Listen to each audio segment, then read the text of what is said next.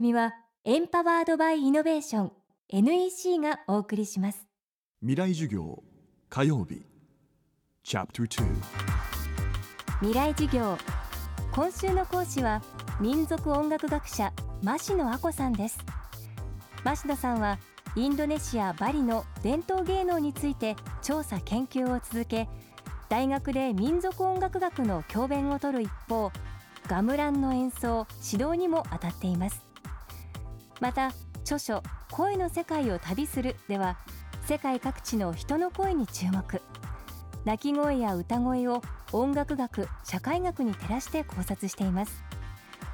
今年最大のヒットといえばアニメーション映画「アナと雪の女王」映画館では来場者が主題歌を合唱するという新しい楽しみ方も話題になりました。そもそも人と声を合わせて一緒に歌う合唱にはどんな特徴や意味があるのでしょうか？未来授業2時間目。テーマは合唱とコミュニケーション。みんなで一緒に歌を歌うっていうのはそれだけそのお互いの距離感っていうか心理的なあるいは社会的な距離感がこう縮まる。でそれを何度も繰り返していればもちろんそのなんか強い団結というか結束というかその自分たちの間の仲間意識とか絆っていうのが非常に強くなると思うし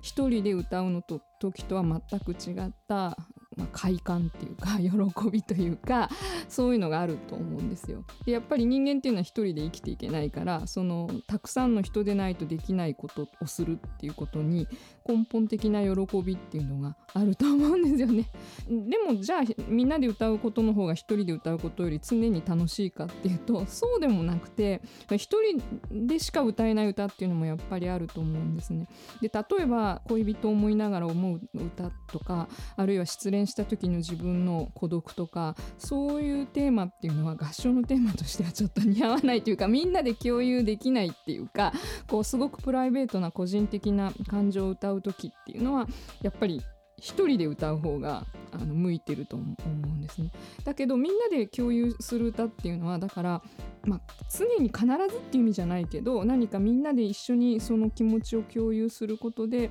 例えば力が湧き上がってくるとかそういうタイプの歌っていうのが多いんじゃないかなと思います。例えばグルジアっていう国がありますけどこのグルジアっていう国では特に男性たち、まあ、男の人だけがまあテーブルを囲んでお酒飲んで歌うんだけどその時にその男性同士であの非常にあの凝ったポリフォニーのあのこうハーモニーの美しいあの歌を歌います。でそれはなんか一種の男らしさとかその歌に参加して堂々と歌うっていうことがその男同士の絆っていうか連帯とかそういうものをこう駆り立てるような意味があるわけですね。で逆にブルガリアなんかの場合にはあの合唱っていうのは女性の文化だというふうに考えられています昔はその女の人っていうのは基本的に家にいてそれで周りの女性たちと一緒にさまざまな家事をしながら例えば料理をしながらあるいは繕い物をしながら、えー、掃除をしながら歌を歌うっていうのがあの本来の歌の形だったんですね。で女の人っていうのは一人になるってことあんまりなくて家の中には母親とか兄弟とかあるいはおばさんとかいろんな他の女性たちがいてその女性たちと一緒に仕事をしながら女の人同士の濃いつながりっていうかそういうものとあの関係があるというふうに考えられてきたわけですね。例えば国家っていうのはその国っていう単位でその国に属している人たちがみんな知ってている歌でその歌を歌うことがその国っていうグループの一員であるっていうような感じそこに何らかのその枠組みっていうか集団のとしての枠組み学校とかあるいは県とか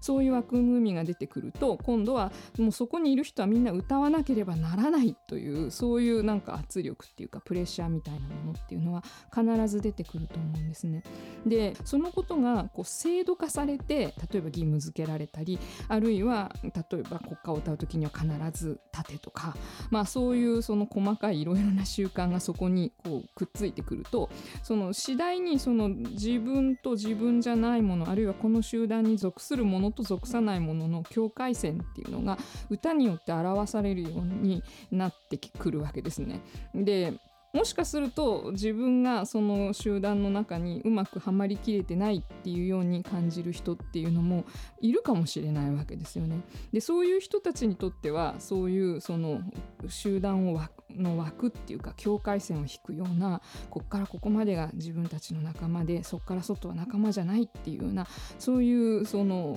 歌に参加するってことは非常にあの苦痛なことになるっていうのもあるかなっていうふうに思います。未来授業。明日も民族音楽学者増野亜子さんの授業をお届けします。で結局何を言いたいんだね？社長プレゼンで固まった。スキルアップの必要性を感じたら NEC のビジネス情報サイト「ウィズダムにアクセス。効果的なプレゼンツールのダウンロードから自分に自信をつける方法まで役立つ情報満載「ウィズダムで検索。NEC 未来授業。この番組はエンパワードバイイノベーション NEC がお送りしました。